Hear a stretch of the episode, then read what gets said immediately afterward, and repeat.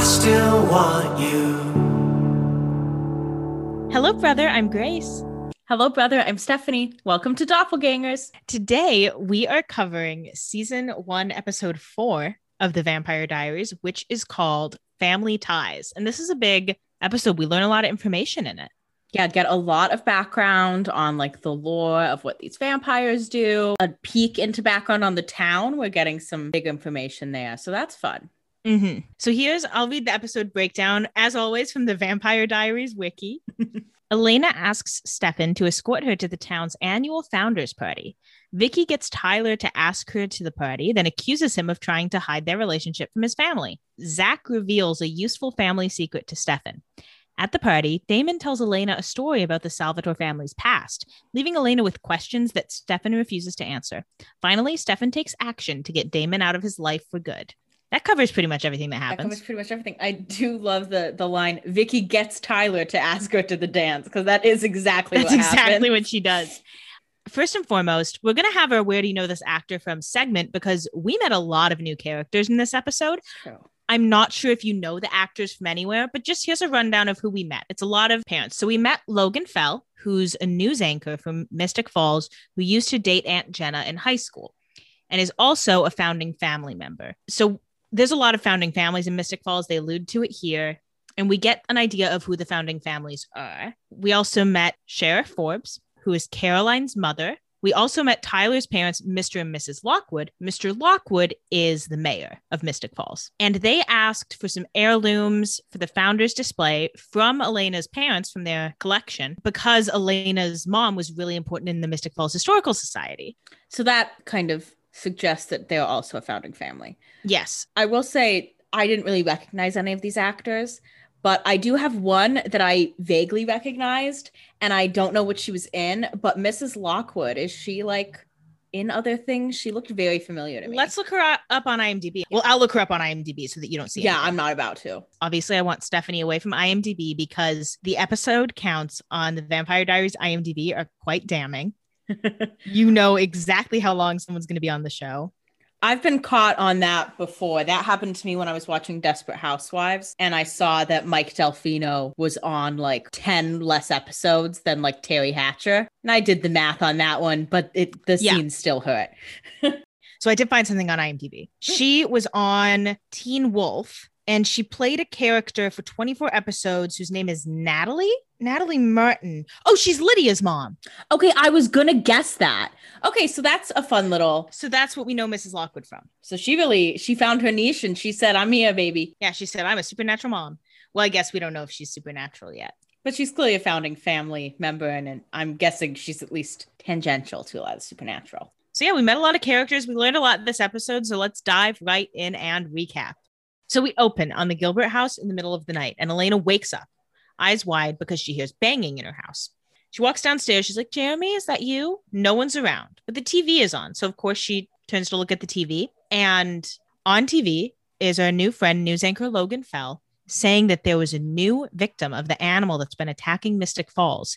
And the victim was none other than Elena Gilbert. And she's like, what? Elena's like, that doesn't make any sense. I'm right here. She's very shook by this. Obviously, as the audience, we now know it's a nightmare. We're set. We're pretty clear on that. And next, Damon starts popping up. He's like stalking her. He's kind of hunting a little bit. But of course, eventually he does bite her. She screams. Boom. Stefan wakes up. It was Stefan's nightmare. And Damon is sitting across the room being like, a rough dream. He said, nightmare, brother. Exactly. And this is a new kind of vampire power that we're going to see more of in the future, which we saw in last episode as well, of hopping in someone and influencing their dreams, which is another facet of mind control, which kind of takes the place of the crows. And I think it's a better choice. I think it's a really cool power. I would love to hop in someone's dream, really mess their day up. Exactly. Like fuck them up. Go into a dream and give someone a dream where they're like walking around naked and everyone's laughing at them. That's a rough way to start the day. Really throw them off. So Damon immediately takes credit for the nightmare. Stefan's all pissed off. Well, I was shocked when it was Stefan that woke up because I thought Elena's subconscious had just really locked in on what was happening in the town. And like, it just hadn't caught up with her conscious mind yet. But no, Elena's not there yet. Exactly. So Stefan is naturally pissed off that Damon killed his girlfriend in his dream. So Stefan retaliates by throwing a letter opener at Damon, hits him right in the chest, stabs him. It does not faze Damon one bit. Damon does not so much as like blink. It flies right in and he's like, hello. Yeah, he's like, anyway. He makes a comment about how his t-shirt was ruined because I assume it's a designer. I don't remember the name he used because I don't buy designer t-shirts because I'm not a chump. Yeah.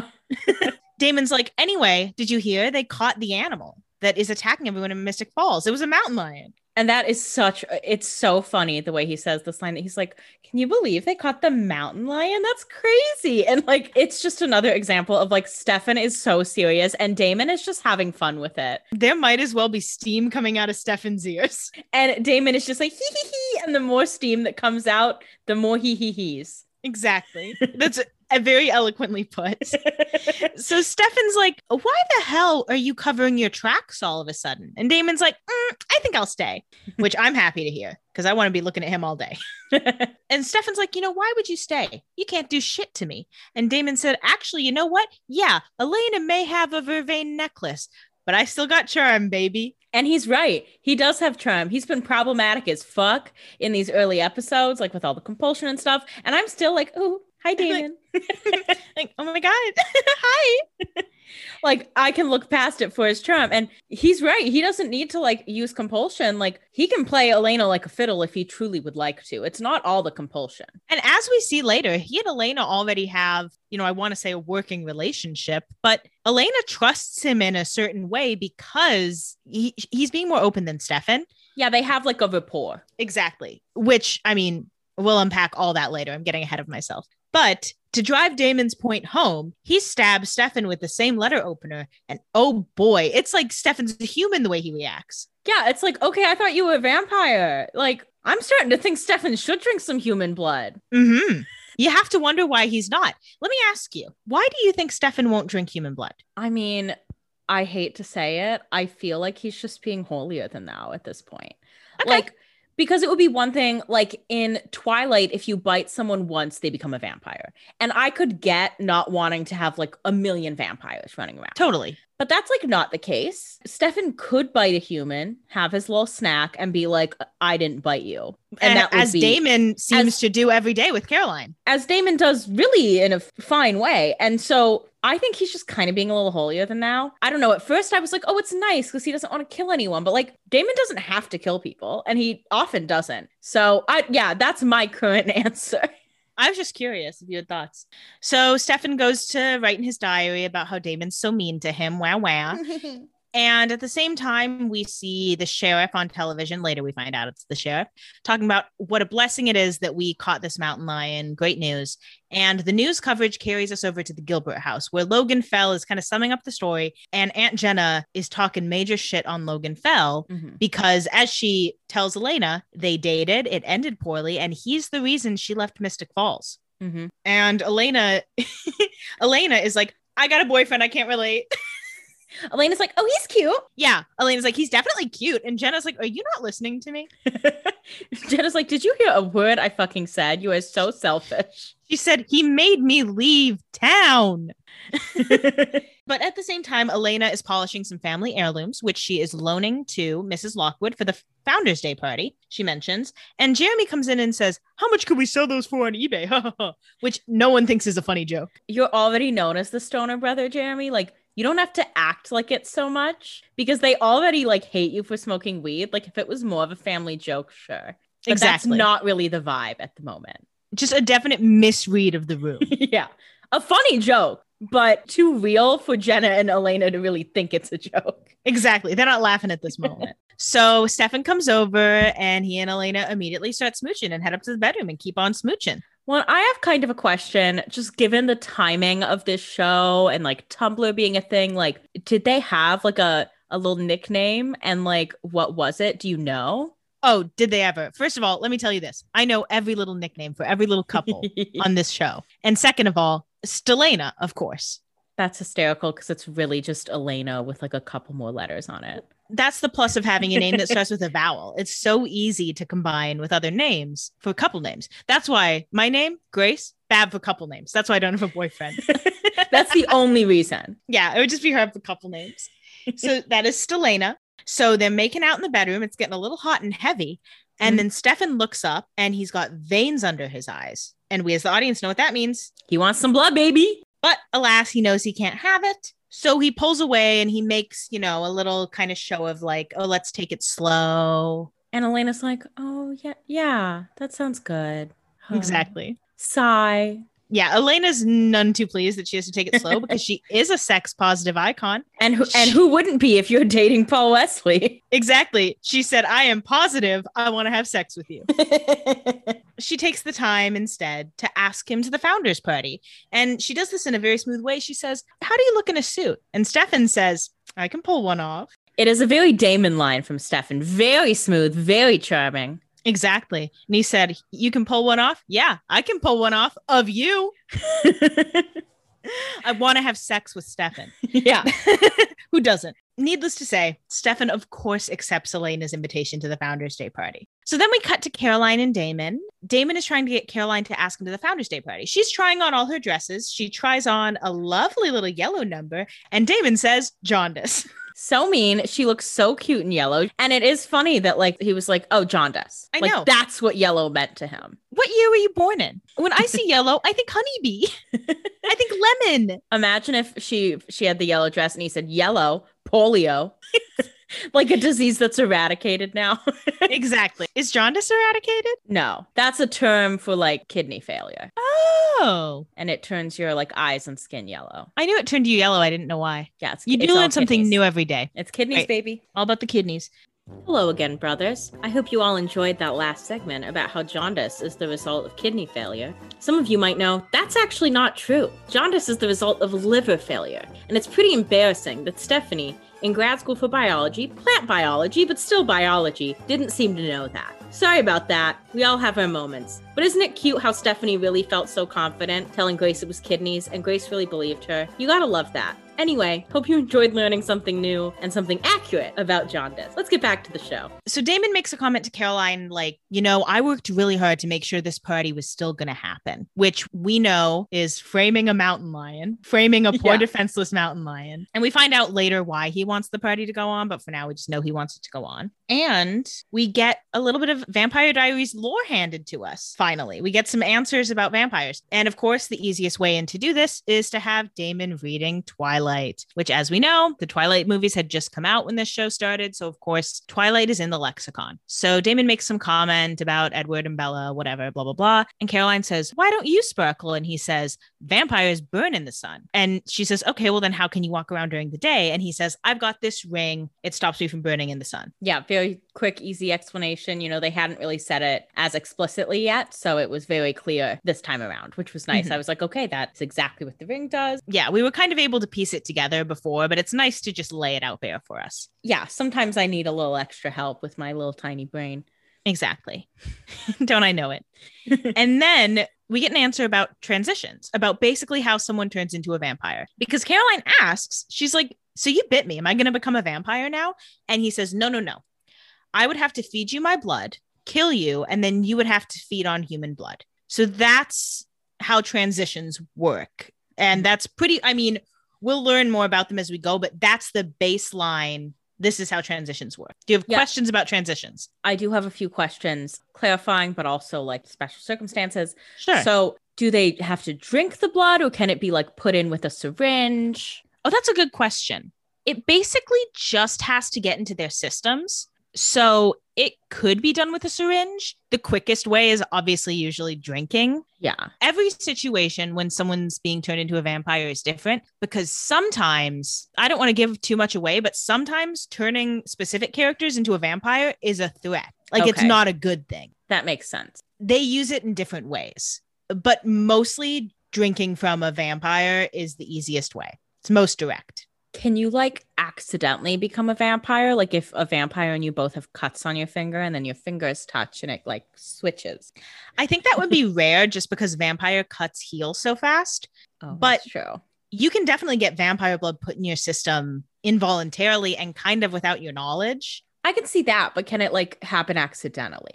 I mean, yeah, but it would be hard. Like, where would vampire blood have to end up for it to be accidental? And since vampires heal, they're not like free bleeding. So okay, what about in the last episode where Stefan gets his hand cut with the glass and there is blood for a little bit. It obviously heals pretty quick. But what if like a couple pieces of blood fell on the grass? And what if then someone who had like skinned their knee knelt in that exact spot? I think you would have to ingest it. And I think like it would have to be in your system. Okay. So that's not totally outside the realm of possibility, but obviously it's just very unlikely. Yeah. I don't know why I need to know with that level of specificity. Well, you know, hey, it's good to know in case you run into a vampire blood.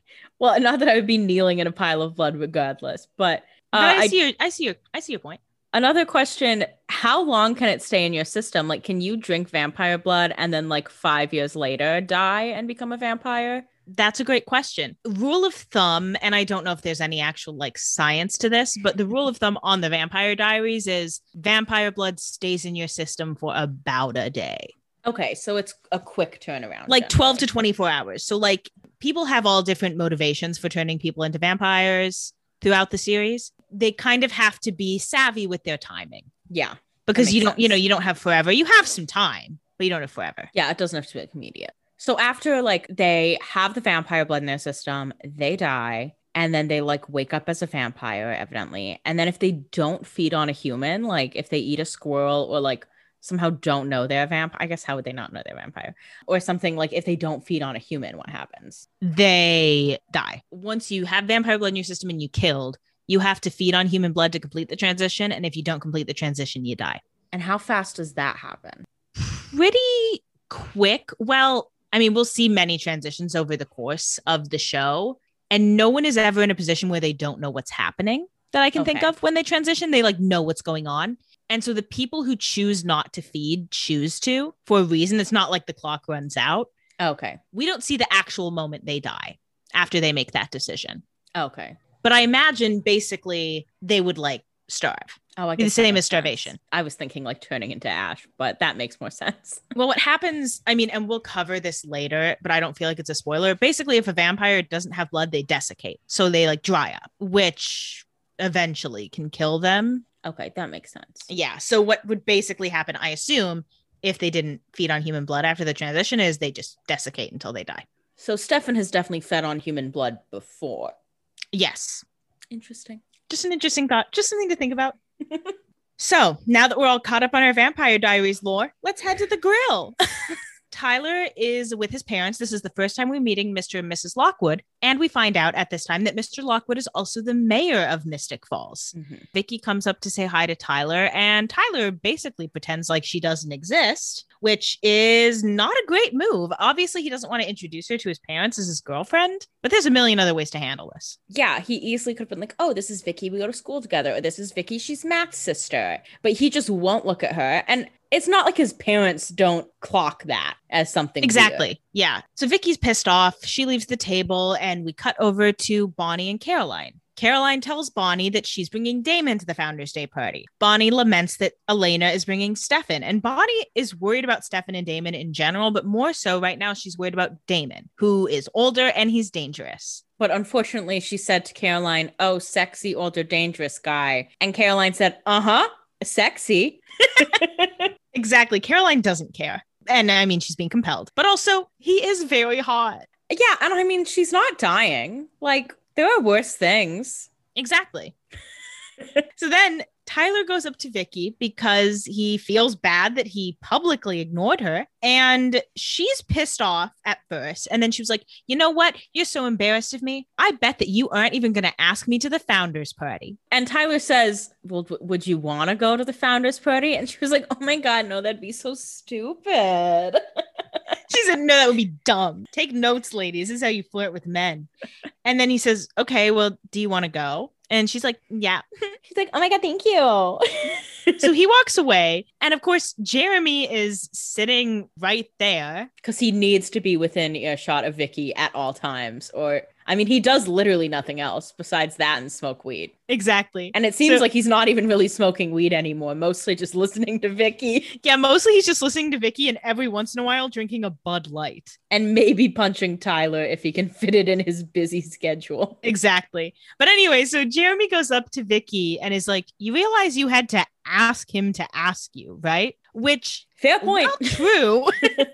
It's a little rude to like bring that up. Like, and obviously Vicky felt that as it was happening. Yeah, she's not excited, but she likes the guy. He's cute. And he says, you know, it's like, you know, you're making the wrong choice and you do it anyway. And you know what? You better not get up in her business. Well, and it's so rude because it's so Jeremy doing the nice guy thing, but it's not like he's like the right choice. Like, he is a drug dealer.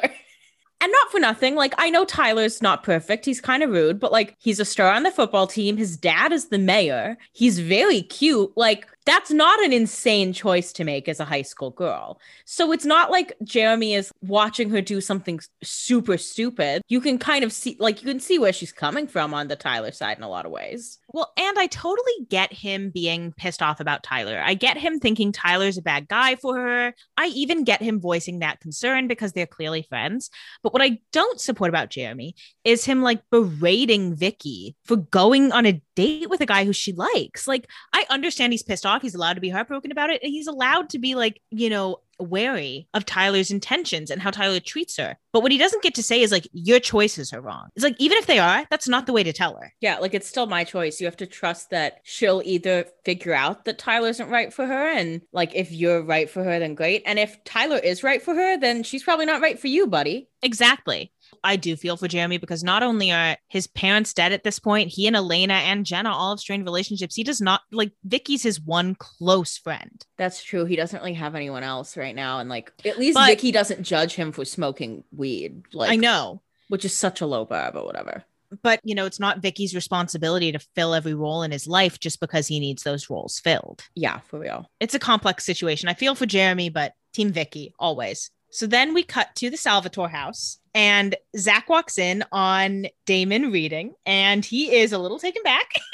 And we haven't seen Zach in a while. So I was pretty excited to see my little cutie. Of course. Damon is reading through Stefan's homework and he's like, wow, they really dumbed down school, which feels like very much commentary. But he does make a good point, which I think we touched on at one point. It's like, I don't know why Stefan wants to be a high school student. Mm-hmm. And then he's like, you know, in some chunk of time, he went to the Ivies. I think it was Harvard. And then he's like, you know what? I don't get that either. And he's right. Yeah. Compel yourself a freaking PhD and go home. That's what I'd do. And you don't even need to go to like Harvard. Like, if you want to go to college, why would you choose like a school that is like so depressing and hard to get into? Well, you can compel your way in, I guess. I guess if you're doing, but then you're there and you're surrounded by all the people who go to Harvard. Like, all the people are super excited that it like looks like Harry Potter. Like, that's who you want to hang out with. That's not, yeah, go to a party school, go to ASU, go to fucking ASU and like have some fun, bitch. Exactly. That's what I would do. I would just keep going to party schools. Yeah. But anyway, so Zach asks why Damon is there because he always has a motive. Damon doesn't like that. So he just grabs Zach's neck and is basically like, leave me alone, dude. Luckily for Zach, Stefan happens to be nearby. And Stefan's like, hey, like, cut it out, everyone. Damon leaves because it's no longer fun for him. And Zach is like, hey, Stefan, why aren't you doing anything about Damon? It's really dangerous. And Stefan's like, I can't. I'm drinking squirrels. I'm not strong enough to do anything. And Zach's like, you know what you need? You need some Vervain because that'll weaken Damon. And Stefan is like, we don't have Vervain in Mystic Falls. Damon stopped it from growing here in 1865. Which, great move by Damon that he was like, oh, you're going to have to fucking find some Vervain elsewhere, buddy. Exactly. Although in this day and age, even in like 2008, you could have ordered Vervain off the internet, at least seeds. Exactly. But whatever, that takes time. But the good thing is, Zach just so happens to be growing Vervain in the basement. And Zach shows Stefan this stash. It's in one of, you know, they have many dungeons in their basement. Yeah. Probably for nefarious reasons because they're in the South. That's a good point. I know. That's what we have to think about that. I do think it's funny because they go into the Vervain room and it's like, okay, am I watching weeds now? Where's fucking Nancy Botwin in here? Like, it looks like marijuana, which as most plants do if they're in that big of a chunk in a basement with a grow light. It does have little purple flowers, though. Zach's basically like, this has been passed down for generations growing vervain. So the Salvatore family has been growing vervain. And Zach says, do not tell Damon because he will kill me if he finds out about this. And Stefan's like, then why are you telling me? And he's like, well, I trust you. And we need to weaken Damon. We need to get rid of Damon. They're on the same side here. They're like, if he ingests vervain, that will like weaken him enough. I was under the understanding maybe it would kill him. Yeah, that's, I mean, I understand where you got that, but it will not, as we find out later. Yeah. But at the very least, they need to weaken him so that Stefan stands a chance in a fight. Because obviously, Stefan hasn't stood a chance in any of their fights so far. Yeah, it's not even close. So we are back at the Gilbert house. Tyler shows up to pick up all these family heirlooms for the Founders Day party. And Elena's basically like, oh, here you go. And Jeremy chimes in with an excellent retort. Jeremy says, yeah, here you go, dick. Not simple, his best. To the point. I mean, there you go. So Jeremy just basically picks a fight with Tyler. Elena's like, come on, please stop. And Tyler's like, you know, would it make a difference if I told you that I liked Vicky? And Jeremy's like, no. He said, not even if you meant it. So, which was a pretty good line. Yeah, exactly. So the tension is still boiling over there. So then we cut to Bonnie and Elena. They're getting ready for the Founders Day party. They're doing their nails. Elena's very excited for the date. And then Elena can tell that Bonnie is hiding something. And I forgot to mention this earlier, but when Bonnie and Caroline were talking earlier, Caroline alluded to having a secret and said, you can't tell Elena. Well, now Bonnie's like, I have to tell you, but you have to tell Caroline I didn't say anything, which obviously this is orchestrated by Damon. Yeah, obviously Damon knew this was going to get to her. That was the whole point. Yeah, here's the thing about Damon. He's got an excellent read on the workings of these relationships, and that's why he's being successful. And he's good at planting stuff, planting seeds and doubts without like it very easily being traced back to him. Like in many cases, Stefan can see it, but that's because he's known him for like 100 years. Like exactly. Like a lot of it is pretty subtle. He does have tact, unlike pretty much everyone else on this show. Exactly. And he has patience, which is serving him well. And Elena said, I know that they both dated her and that's why they're not close. And Bonnie says, okay, well, Caroline told me that Catherine chose Damon and Stefan manipulated her. And so it caused her to then switch her choice and choose Stefan. And Elena's basically like, his past relationships aren't my business, whatever. Bonnie's like, if he's a manipulative liar, that is your business. Both of them, like, I see both points here. Like, I love that she's like, that's not my problem. And Elena basically says, that sounds like one person's side of the story, meaning it's Damon's side of the story, which it does. It does. Yeah, it does sound one-sided. It's always more complicated than that. Well, and it's interesting because, like, that could be the correct version or that could be the completely flipped version. Like, exactly. That is an outside the realm of possibility. We as the audience can trace back the fact that this came from Damon. So now the question is Damon telling the truth or is he telling a lie? Well, that is meant to serve his purpose. And it is an interesting thought that I just had that, you know, maybe this was at a time when Stefan was eating humans and maybe he did manipulate and compel Catherine to leave Damon. Like that could very well be the case. And maybe he felt bad about that when she died and was like, oh, I better stop eating humans. That could be a reason for that. So that's one little path my brain just went down. That's a theory. I get it. Yeah, so we know what Damon told Caroline, but we don't know how true or anything it is. We don't know much. Speak of the devils, we cut over to Stefan and Damon. And Stefan is being pretty friendly with Damon. He's having a little glass of scotch. And they're hanging out, getting ready. And Damon's like, do we have to wear ties? And Stefan's like, don't go to this party.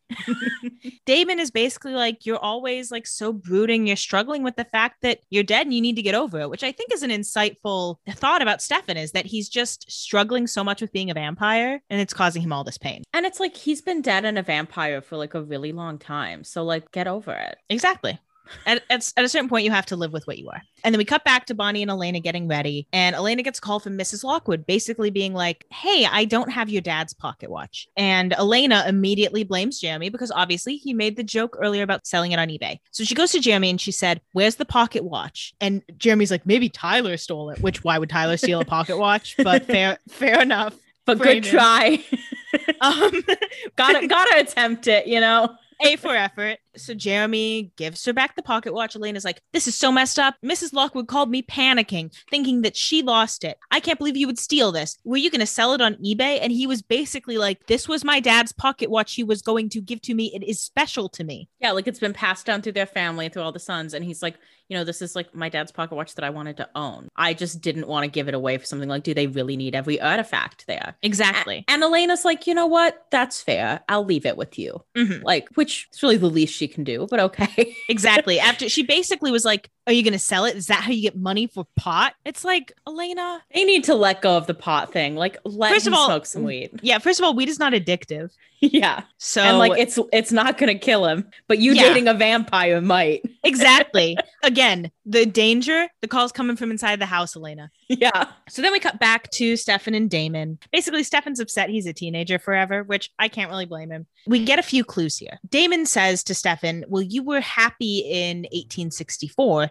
And Stefan said, well, you and I both know that happiness was short-lived. Damon stopped Vervain from growing in 1865. Yes. Timeline we're getting. Just something to think about. Exactly. But basically, in 1864, they're talking about how Catherine and Stefan were an item. And one night, Stefan dropped Catherine off at home and Damon was waiting inside. So we're getting a little insight into the inner workings of that love triangle. Damon makes a comment about history repeating itself, obviously about Elena. And Stefan's getting upset, but he needs to endear Damon to him because he's spiked his drink. But at this point, Damon dumps the drink out and is basically like, yeah, obviously you put Vervain in this. Now I have to go to this party angry. Who knows what I might do? Which, like, is so funny. You know, Stefan had spiked it and he, like, picks it up and just dumps it. So funny. Fun move. A classic Damon situation. Exactly. And Zach makes a comment. He's like, I'm sorry it didn't work. That was his favorite scotch. I really thought it was going to work. And Stefan is basically like, I wasn't holding out hope for it to work, but now I dropped his guard because he doesn't think I'm going to try again soon. I got him right where I want him. Which is smart, you know? He wants Damon to think that that was his big plan and his big plan didn't work and he has to go back to the drawing board. The thing is, Damon can beat him in a fight. So the only thing Stefan can beat him with is with his thinker. That's the lesson.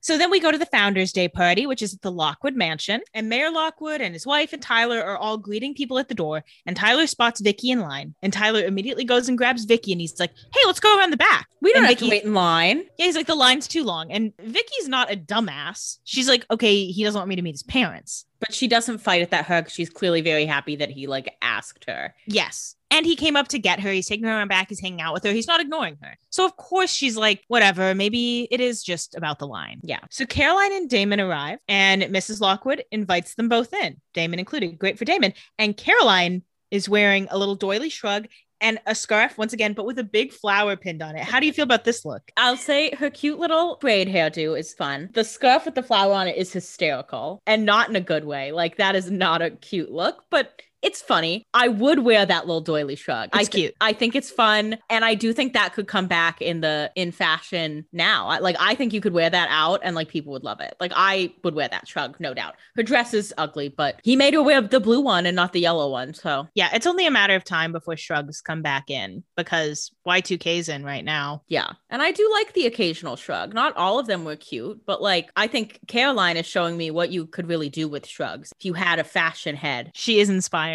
Yeah. And then we get some information about Caroline's family because she goes and says hi to her mom, who we saw on TV earlier. So we know she's a cop and she's still wearing her uniform at the party. Lame.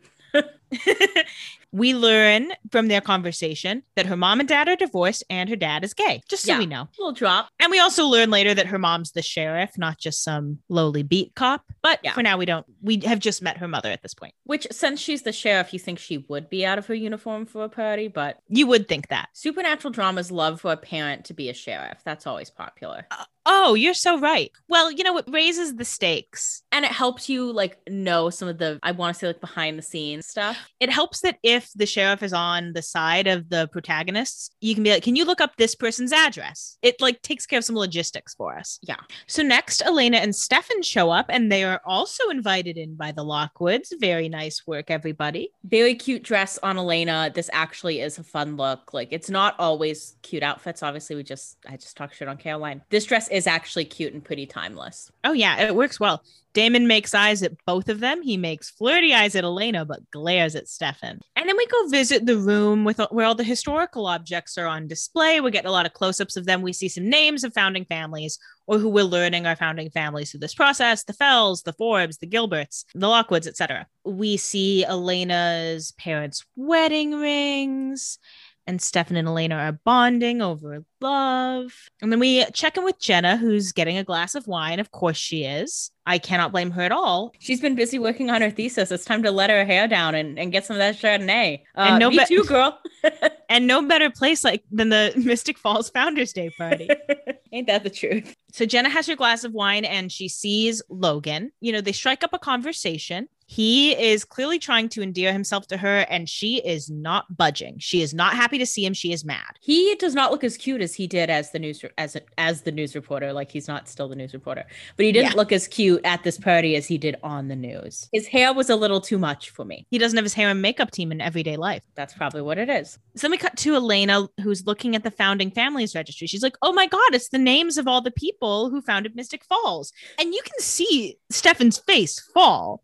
Because he knows what's coming next. And she's like, wait, there's Damon Salvatore and there's Stefan Salvatore. And she's already getting a little suspicious at this point. And it would have been so easy for Stefan to just jump in and be like, oh, yeah, it's a family name. Like, it just keeps getting passed down. Like, I'm technically Stefan, like the sixth, like just something funny and chill. But of course, God forbid Stefan calmed down enough to have that kind of reaction. Yeah. So Stefan should be thanking his lucky stars that Damon is there, because Damon waltzes in and he said, oh, yeah, those are the original Salvatore brothers. And Stefan's like, let's not talk about the past. And it's like, again, Stefan's not a great liar, because why don't you want to talk about your like great-great-grandpa? Who cares? Yeah, it's like he's protesting so much that's like, well, now it makes me think that we really should talk about the past. Exactly. Especially because, and I mean, Stefan couldn't know this, but especially because Bonnie/Caroline/Damon has planted the seed in Elena's mind that Stefan's a manipulative liar. Although, like, to be fair, I don't think that seed was too much of a jump from her knowing that he like dated a girl who also dated his brother. Like, I think that is already weird.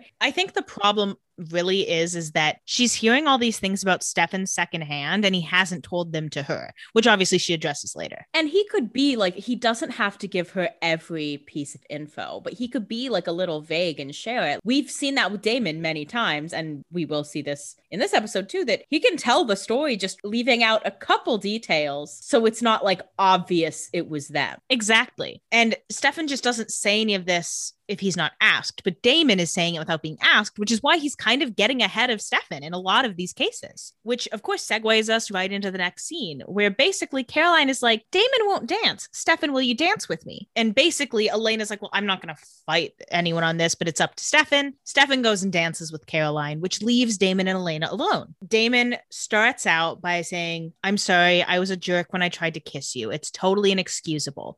My therapist says I'm lashing out at Stefan. Yeah, very subtle drop of therapist to be like, look, I'm emotionally mature enough that I like said something and felt so bad I talked to my therapist about it. Very iconic. Very subtle move by Damon that really builds a whole picture in Elena's head. Exactly. And it works because she's automatically listening to his story. And he basically says, you know, it's been hard for us, but the Salvatore men have always been cursed with sibling rivalry. It happened even with the original Salvatores, who are, as we, the audience can assume, the Damon and Stefan. The same Salvatores that are here at the moment. Exactly. It's all the same Salvatore. But of course, Elena doesn't know this. So yeah, we cut away to Stefan and Caroline really quick. And Stefan's basically like, did Damon tell you to ask me to dance? And she says, well, yeah.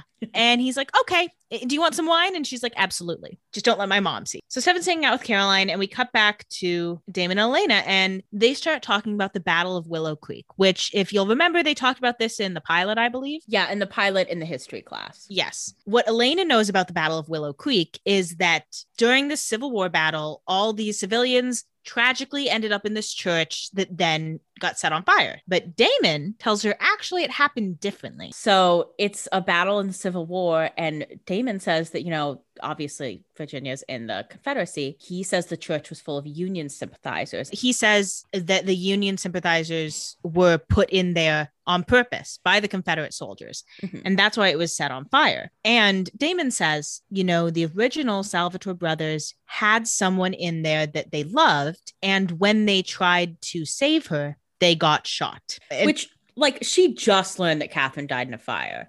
And I know that you're like, you wouldn't naturally make that connection that it's the same Salvatore brothers. But isn't it like a crazy coincidence that the original Salvatore brothers and the current Salvatore brothers both fell in love with a girl who died in a fire? Yeah. You would at the very least think that's an interesting coincidence.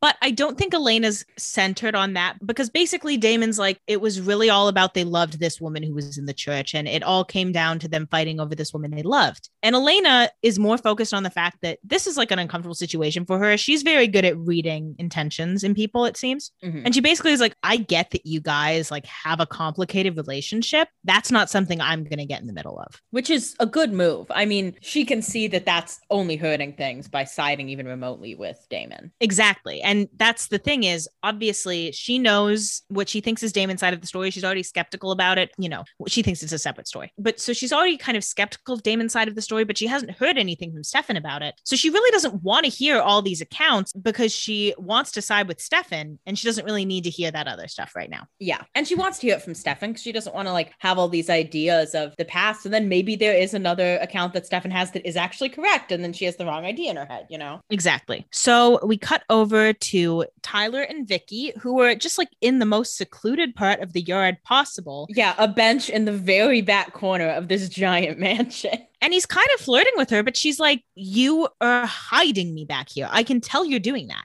because you think I'm from the wrong side of the tracks. You think your parents won't like me. You're obviously embarrassed of me. So I'm basically good to go. Yeah. Which, more power to her. Yeah, at least she finally standing up to him. So Mrs. Lockwood comes up and is like, hi, Vicky, it's nice to meet you. I'm Mrs. Lockwood. I hope Tyler isn't having too bad of a temper with you. He gets that from his father, kind of relating girl to girl. And Vicky's like, you know what? I was just leaving. And we're like, oh no.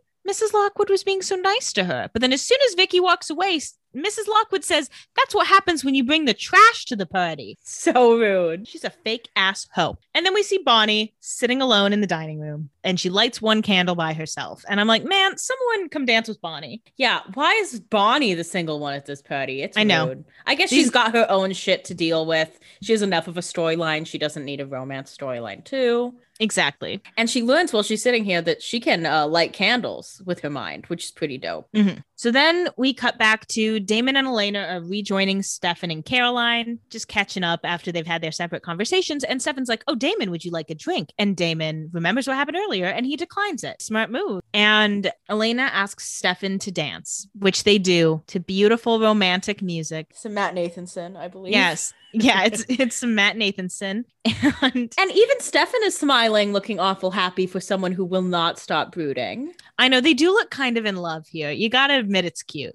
Yeah. Even Caroline goes so far as to say, they look so cute together. And Damon says, stop talking. Yeah. Relationship goals.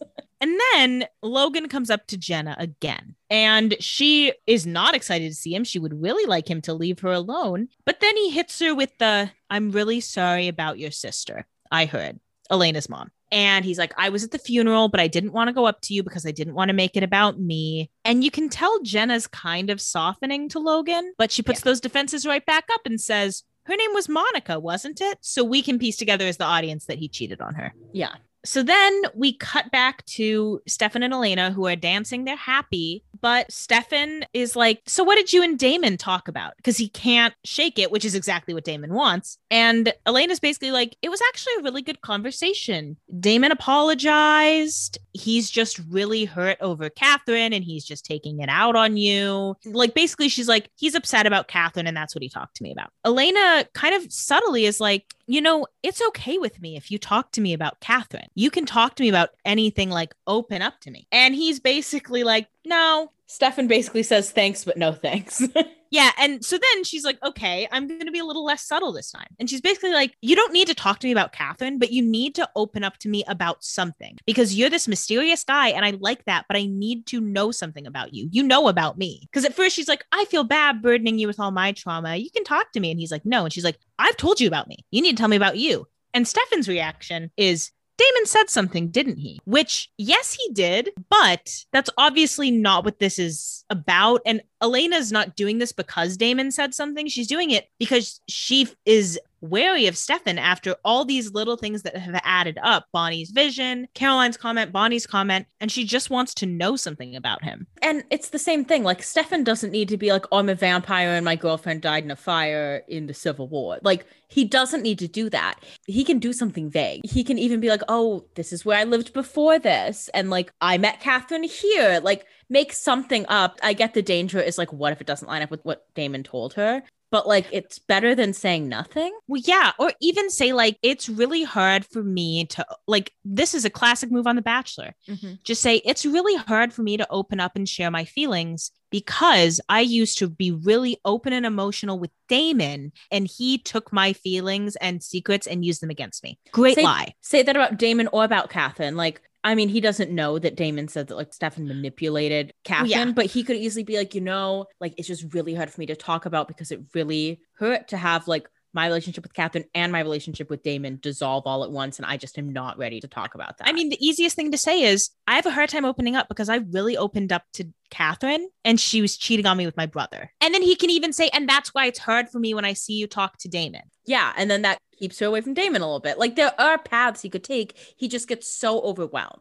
Well, but he's also just so focused on taking Damon down, and this night specifically, that he doesn't plan these lies ahead of time. And as Stefan has shown, lie after lie, he's not good at thinking on his feet. He is not. He certainly is not. So he basically blames Damon. But at this point, the seeds that have been planted, even if they were planted by Damon, Elena does not connect them with Damon. Mm-hmm. So she's like, I don't understand why you're blaming Damon for not being able to talk to me. Yeah. So she kind of storms off. They have a fight, whatever. And Stefan blames Damon when it's really his own fault. We cut to Bonnie and Elena talking about this fight. And Bonnie's like, I feel really bad that I planted doubt in you. And Elena's basically like, it's really my fault. I got in the middle of these two and I shouldn't have. She's like, I shouldn't have talked about Damon. Well, and she literally said, she was like, I just had told Damon I wasn't going to get in the middle. And then I immediately got in the middle of things, which, like, don't worry, girl. Like, it's exactly easy to do. Obviously it wasn't about Damon, him opening up, but she can't help but be curious about Catherine. And I can't blame her for that. And it's not really Stefan's fault, but he needs to sense that and like nip that in the bud before it gets out of hand, which it already has. Yeah. At least do a little bit of correction. It doesn't need to be this huge step, but just something small. Like, he just really, I don't know why his social skills are so much worse than Damon's. So then Mrs. Lockwood comes in and she's like, hey, Elena, I noticed you didn't bring the pocket watch over. Could you not find it? And she's given it to Jeremy, we know. And she's basically like, yeah, I couldn't find it. It must be somewhere in the boxes of my parents' stuff. We just haven't gotten around to unpacking all of it. And Mrs. Lockwood's like, that's okay, whatever. I would love to see it if you find it. And Elena's like, okay, I got bigger things to do, old lady. Yeah. Elena's like, okay, whatever. She's like, it doesn't matter. It's just an old ass watch. Like, why can't Jeremy have it, you know? So we cut upstairs to Damon and Caroline, who are in this study of sorts. And Damon uses Caroline as a lookout as he looks through this desk and he pulls out this little amber crystal. And Caroline says, you shouldn't steal that. And Damon's like, I didn't steal it. I hid it here a long time ago and I'm taking it back. Okay, so this is a question I have. Clearly he needed this party and Caroline to get him invited into this house. But he's been invited to this house before if he hid it there. I guess maybe he didn't hide it there. Can, like, because usually you invite a vampire in and it lasts after that. Is there an expiration date? No, but if there's new owners for a house, they would have to invite you in. Okay. So he hasn't been invited in this generation. Okay. So then we see the third act of Logan and Jenna talking to each other. Basically, Logan changes tactics again. He's like, I am begging you to give me another chance. I'm groveling. Life has changed me. Keep groveling, baby. That's what I would say. Yeah. But she accepts him because he says they can get cheese fries and that gets her, which, hey. Yeah, I mean, I've done more for less. So then we cut to like the dining room. There's a bunch of candles that aren't lit, and Mrs. Lockwood is like yelling at a young cater waiter for not keeping the candles lit. And she leaves, and Bonnie's like, what a bitch. She's right. Yeah. Then Bonnie, not really actively, but kind of, I mean, she doesn't really actively think about it, but I think she just does it. She lights all the candles by herself. Yeah. She looks at one candle and it like doesn't really light. And she's like, okay, whatever. And then she turns around and all of a sudden all the candles are lit. And she's like, okay, I got some power here. She's like, so I'm a witch. We cut to Elena and Caroline in the bathroom. They're touching up their makeup. Caroline's like, oh, how are things with Stefan? And Elena's like, great. And Caroline's like, really? Because I caught a different vibe, which she's right. But Elena basically deflects. And then she's looking at Caroline and she sees under her scarf, like a little inflamed skin. And Elena is like, what's that? And Caroline's like, don't touch my scarf. I'm not allowed to take it off. But Elena is persistent. And she takes off the scarf and then she looks under the shrug and there's bite marks all over her. Luckily, bite marks that are not immediately identifiable as vampire bite marks. So that's handy. Exactly. But still doesn't paint a very good picture of Damon. Well, especially because Caroline is trying to hide them and seems scared when they get revealed. Because it would be one thing if she had like hickeys all over. And honestly, this is actually one of Damon's failures. Damon should have said, just tell everyone they're hickeys if they see them. But Damon didn't get that far ahead. So basically, Caroline's like really scared that they get seen because Damon knows that if they get seen, he's kind of caught. Yeah. And Damon told her, like, don't ever take off the scarf. And like, she knows he's a vampire, but she's clearly not allowed to tell anyone. And yeah, this is a good point of like, I talk a lot about how savvy Damon is in a lot of cases, but he really, you know, miscalculated this one that maybe one of Caroline's friends would care about her enough to like notice it. Exactly. Like, even if it had gone on that much longer, like enough people would be like, Caroline, like, why do you wear scarves every day? Exactly. Like that would have been a question. So Elena immediately, you know, assumes Damon is the culprit, and he is. So Elena goes up to Damon and says, you better stay away from Caroline or I'm going to tell her mom, who is the sheriff. So Damon obviously is like, well, Caroline's useless to me now. So Elena goes up to Stefan at the lake and she's like, I am really sorry. You're right about Damon. He's awful. I can't believe I ever believed him over you. He's hurting Caroline. And Stefan, once again, awful. It doesn't even pretend to be surprised by this information. Yeah. And Elena notices that and is like, you really don't seem surprised. And he says, I'm handling it. And she says, my best friend is getting abused by your brother and you're handling it? Yeah, she's like, what are you doing? All you do is you're standing at the side of a lake while your brother is at a fucking party. Like, exactly. How is that handling it? The thing is, he is handling it, but he's not handling it in a human way. He's handling it in a vampire way. And he doesn't have the context to explain that to Elena. And he's basically like, I need you to trust me. And she's like, I can't trust you because I don't know anything about you. Well, and he could have at least like gone into the party. And, you know, obviously we see in a little bit why this may not have been the best move, that he could have gone in and like grabbed Damon and been like, what the hell, dude? But he needed some other things to play out. So exactly. Stefan is basically like, there's things I can't tell you. And Elena's like, and Elena, with the information she knows, is reacting correctly. She's like, that's fucked up. Yeah. Like, you're letting your brother get away with this. And for what? You tell me you hate him. Yeah, you hate him. And now I give you a reason that, like, I also hate him. And you're like, just going to still do the same thing. Like, yeah. So she storms off. She doesn't storm off. Stefan says, oh, I got to go real quick. Like, weird move by Stefan. Because Stefan sees Damon and Caroline. But again, he doesn't, and he can't tell Elena because he doesn't want her to follow. Yeah. Unfortunately, Stefan's just in a hole. But really quick, before we deal with Damon and Caroline, we cut away to Jeremy playing video games, and there's a knock at the door, and Vicky's there, and she kisses him. And good for him. And it's a nice little kiss, I'll say that. I know, good for them. I'm happy. He opens the door, and he's like, you look so beautiful. And she does for the time. I mean... She is wearing a very nice 2009 dress. And her very straight hair. A nice satin chartreuse strapless A-line. She looks great in 2009. She is still beautiful, but you know, that is not a dress that translates. Exactly. It's not. She's not in a timeless outfit. But I am happy that she seems to like Jeremy. So at least it's less annoying that he's like up her ass all the time. Exactly. And it's good for Jeremy, too. I think he could use a little love. Exactly. So fingers crossed that lasts, because Vicky does go back and forth quite a bit. So that may not continue. Yeah, we'll see. We'll see what happens next episode. So we cut back to Caroline and Damon. They're outside the party. They're kind of secluded. And he's mad at her, obviously, because Elena saw the bites. And Caroline's like, It is not my fault. She pulled at my scarf. She looked, I couldn't stop her. Mm-hmm. And he obviously is like trying to figure out the best course of action here. And he basically tries to calm her down because she's scared. And then he says, unfortunately, I'm so over you now. And he bites her. And my assumption is that he was going to drain her of her blood and kill her. It's clear. It's a rough bite. Like, it's clear that's his plan, I think. Mm-hmm. But it is revealed that Stefan spiked Caroline's wine with Vervain. And so there's Vervain in Caroline's blood. And when Damon drinks it, he's weakened. And he basically falls to the ground. It's so funny because he's sucking the blood. He pops up and he's like, what the hell? And falls to the ground. So that's pretty funny. Exactly. So you learned more about Vervain is basically like ingesting it hurts a vampire. They can't compel with it. We're learning more about Vervain is all I'm saying. And it's a great thing because Stefan could have spiked all the wine in the place with Vervain and everyone would have been fine except Damon. Exactly. Because Vervain doesn't affect humans. So that's kind of nice for little squirrel eater over there. Who's little holier than thou squirrel eater, Stefan. Exactly. He can poison with as few side effects as possible. Exactly. He really takes this moment to rub it in Damon's face that he's like, I spiked Caroline's drink. Which it was a really smart move. To be fair, Damon has rubbed so much in Stefan's face. It was his turn. Stefan needed a win. He did indeed. And this was a big win for him. Damon faints and Stefan takes away his body. We can assume we don't see it, but he moves fast. He's a vampire. So Caroline wakes up alone in the grass. She sees next to her the crystal that Damon stole. He didn't have it in his pocket. It fell out of his pocket. So she takes it and she keeps it. Elena finds her. Caroline is crying and shaking, but Elena got her. They're walking her home. This battle's done. Well, I have a question. Now that Caroline had some Vervain, is she like free of the compulsion that Damon has been using on her?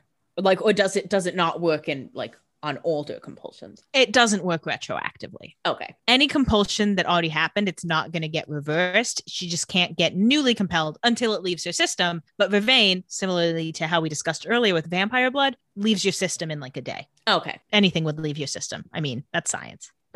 Yeah. So then we cut to Stefan throwing Damon in yet another dungeon under the Salvatore house. I thought he was throwing him in the Vervain room, which would have been wild. He might have been. I didn't get a good look at it. Probably was a different room, but that would have been mean to make him like surrounded by the Vervain. But also then Damon would probably still be strong enough to just pull a bunch of Vervain out of pots. Well, also Stefan doesn't want Damon to know where he got the Vervain. So it would be a different dungeon. Yeah, and wouldn't want him to know that he has a ton of Vervain should it come to it. Exactly. And then we cut to the founding families. Well, we know they're the founding families now. I don't think they officially say it, but it's clear all these families are important to the town. Yeah. Well, we cut to all the characters we've met this episode. Sheriff Forbes, Mr. and Mrs. Lockwood, Logan Fell. I think that's everyone who's there. And they basically say, well, first of all, they ask about the pocket watch, where it is. And Mrs. Lockwood is like, she says it's in her parents' stuff. Very clearly did not believe that. Exactly. Someone's like, oh, can we get this watch back? And Logan Fell says, I can get it. Like, he really jumped right in with this Jenna stuff, bitch ass. Yeah. So he was messing with Jenna the whole time. We hate it. So basically, then the sheriff says, I'm sure they're back. So we now know that the mayor and the sheriff, so people in power in this town, know about the existence of vampires, which is a pretty big reveal.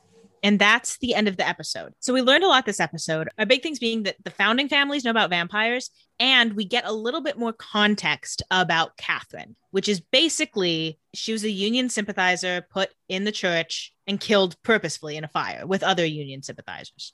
So let me ask you, does this change any of your thoughts on the Catherine situation? Well, now I was thinking this, as I had said early on, that I remember some commercials that like at some point we meet Catherine. And now I'm thinking that's all in flashback because I am thinking she's dead. But I do think that like a lot of it still stands. Mm-hmm.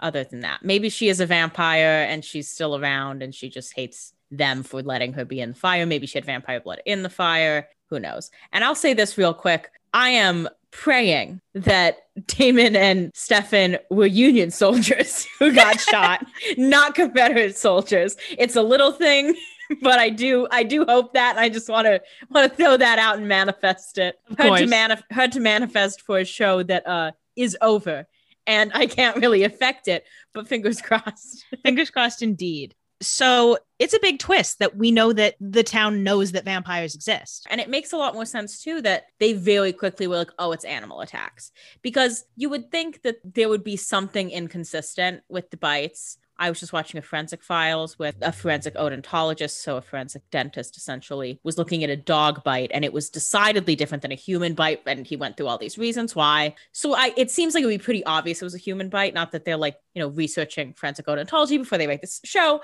but just something that like, it does kind of explain why they wouldn't be like, we have no idea what kind of animal this is, mm-hmm. you know? It clears up a lot of that when we know that people know about the existence of vampires. Yeah, and they would be like, well, we don't want everyone to know about vampires, so we'll just like, oh, here's some more. And, you know, they could be animal attacks. They live near the woods, but it's clearer now that they, like, why they wouldn't look deep into it, I guess. Yeah, why they would just immediately call it an animal attack. Yeah. And, I mean, it puts into context, too. They must have known that that mountain lion wasn't it, but it was a good scapegoat. Yeah. Well, I'm curious, like, if they all know about vampires, you would think that they would know about the Salvatores and like would know who Damon and Stefan are because they've looked the same since the Civil War. So you would think that they wouldn't have invited them in, or maybe they were like, oh, whatever, like we don't want them to think we know. I don't know. Maybe they don't have old pictures. Maybe like past generations knew them, but they don't know them personally. But you would think they know the Salvatore family are vampires. I don't know. So I think there's still a lot to figure out, but we are getting a lot of information pretty quick in the show. They're explaining mm-hmm. a lot of stuff. You know, they're not making us like wait like a whole season to get some of this lore out. You know, they really are giving us a lot of information. So here's my question. No, I don't want to ask that.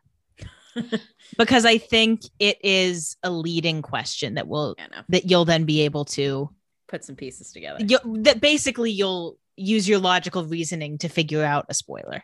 Anyway, so it's very exciting. I mean, who knows what will happen next? Yeah, I'm excited to get deeper into the lore of it. I'm excited to see how things change now that like we know that others know that there are vampires, but like they've announced that it's a mountain lion, like kind of what that looks like. And I really think we're very close to Elena learning that Stefan's a vampire, because I think it's getting to the point where it's only hurting Stefan for her to not know. He's either got to tell her or leave town at this point. Yeah, and I don't think he'll leave town. So... This also gave us a little bit of clarity on the Catherine timeline, because, mm-hmm. you know, they have just been saying, oh, it was a long time ago. Like it was a really long time ago. And I guess I didn't realize it had been like since 1865.